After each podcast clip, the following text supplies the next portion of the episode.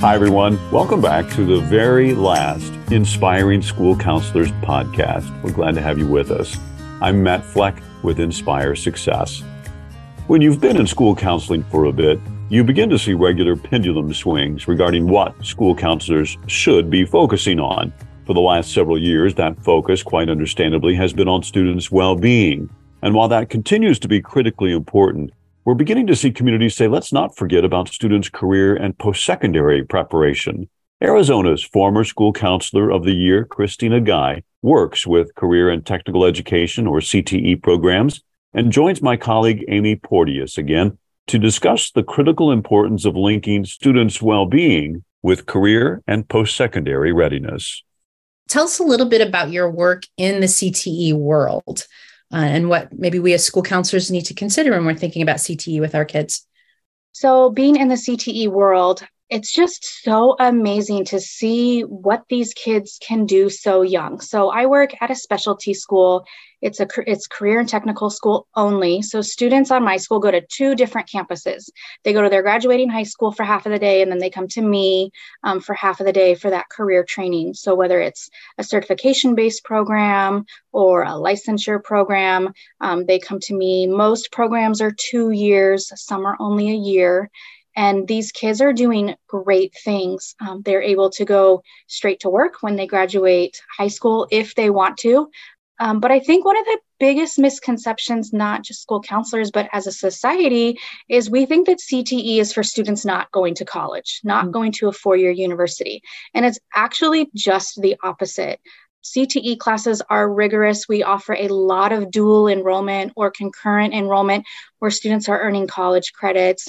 And many of our students, 70% of the students in my district at least, go on to a four year university. We have medical assistants who want to be doctors or surgeons. We have students in our dental assisting program who want to be orthodontics, nursing. I mean, we have a lot of programs that lead straight into college. And we've had alumni come back and say it's such a great first step in this pathway because they go into a university with experience that a traditional high school graduate wouldn't have. I mean, how many students do a 120 hour externship in a doctor's office before they enter college? Not a whole lot. Let's talk about your role then as a school counselor with those students. If, if I'm working with students who are contemplating whether they want to go into a CTE program or not, what do what should I keep in mind? What how do I talk to kids about those kinds of things? My campus is a little different in that we have some of those CTE programs that aren't always replicated on a high school campus because they're expensive. But so many of our high school campuses across the country have phenomenal CTE programs. And so it's really just knowing what's available and what they can offer. What type of certification? Do they offer dual enrollment? You know, how is this going to help the student in the long run? And it's not always the student that's the harder sell, it's usually the parent who says, Well, I don't want my kid, you know, working outside in Arizona, it's 116 today and 116, you know, weather.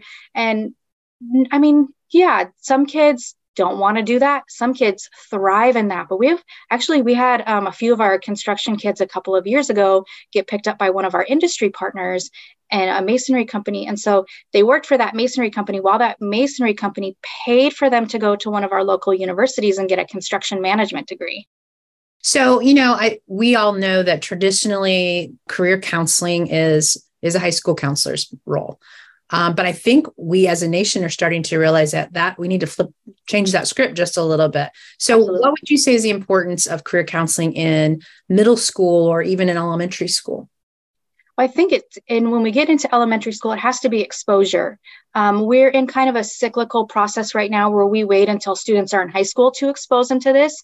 And really, that's too late. Um, we need to make sure that we're doing the bring your family member to school day to share about the career that they have and the different options. Because when we say, oh, I want to go in the medical field, people think nurse or doctor, not realizing there's like 200 plus jobs just within the medical field. And so I think exposure at an early age so they can see. And then when we start getting into middle school, kind of start looking at that education that they need for that and really helping prepare that student for the pathway that they feel is best for them after high school, making sure they know, okay, this is a university bound career, you need to make sure you're meeting university entrance requirements.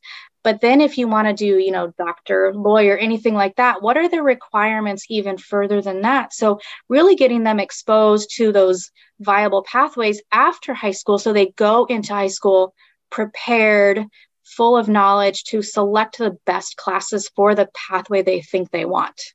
Yeah and making their academic learning feel a little more relevant if they know right. where they're headed right in Arizona, we have something that's called the ECAP, the Education Career Action Plan. It's mm-hmm. called something different in a lot of other states. And before it had only been required in high school. Well, legislation just mandated that it go down to middle school now. So we see more career exploration in the middle school. Unfortunately, it's an unfunded mandate. So it's kind of like mix and match of who's doing it, who's doing it with fidelity. But I think that it's a start. We have to start there and then educate administrators like this is important you know also not every elementary school or middle school even has a school counselor and so mm-hmm. that's kind of been my soapbox is we have to get adequate certified school counselors in every school not just because of social emotional which is huge right now but for every other piece of counseling that's so important that if you have a counselor who's 1 to 900 or 1 to 1200 and switching schools i mean they're just triage at that point, you know, and we're not teaching kids emotional regulation and decision making and all of those really important things in addition to career exploration at the younger ages. Right. And some of those social emotional skills are so important in your career that we really are covering both things if we have enough people to right. cover them right? Right. There's a saying that says if you're mad or sad, you can't add. Well, if you're mad or sad, you can't be a productive worker either. Mm-hmm. Um, so it's more about teaching those skills in the younger grades so that they grow with them and then are productive members of society and working, contributing adults to the economy. That's right. That's great. Do you have particular resources that you would say if I want to grow my capacity in the career domain, in the college and career domain um, as a counselor? What, where would I look? Talk to your CTE teachers. Mm-hmm. I think that is probably one of the things that has done the least and they're right there on their own campuses. Go talk to the to the teachers go sit in on a class and see what they're doing. Volunteer to judge one of their ctso events and really get to see these kids in a different light. Go to one of their advisory council meetings you know meet their industry partners. You know maybe one of their industry partners can help the counselor out with something. I've had that happen a lot where you know we put on a big senior type event and we got business and industry to donate a lot of the stuff that we did because they're part of our CTE programs. And so I think it's looking within, but then starting with some of those nationally well known sites that we know are well developed. Yeah, awesome. I see it all the time where parents tell a student, you're going to do this. And you just know it's not what that student loves. It's not what they're interested in. You just know that it's going to be a, a harder challenge for them to be successful in that. A lot of students that that I have to go to a four year university because my parents went to a four year university and it's the only way that I'm going to be successful. And we know that's not true. You know, looking at that website that I referenced, the US Bureau of Labor Statistics, only 25% of the jobs in this country require a bachelor's degree or higher.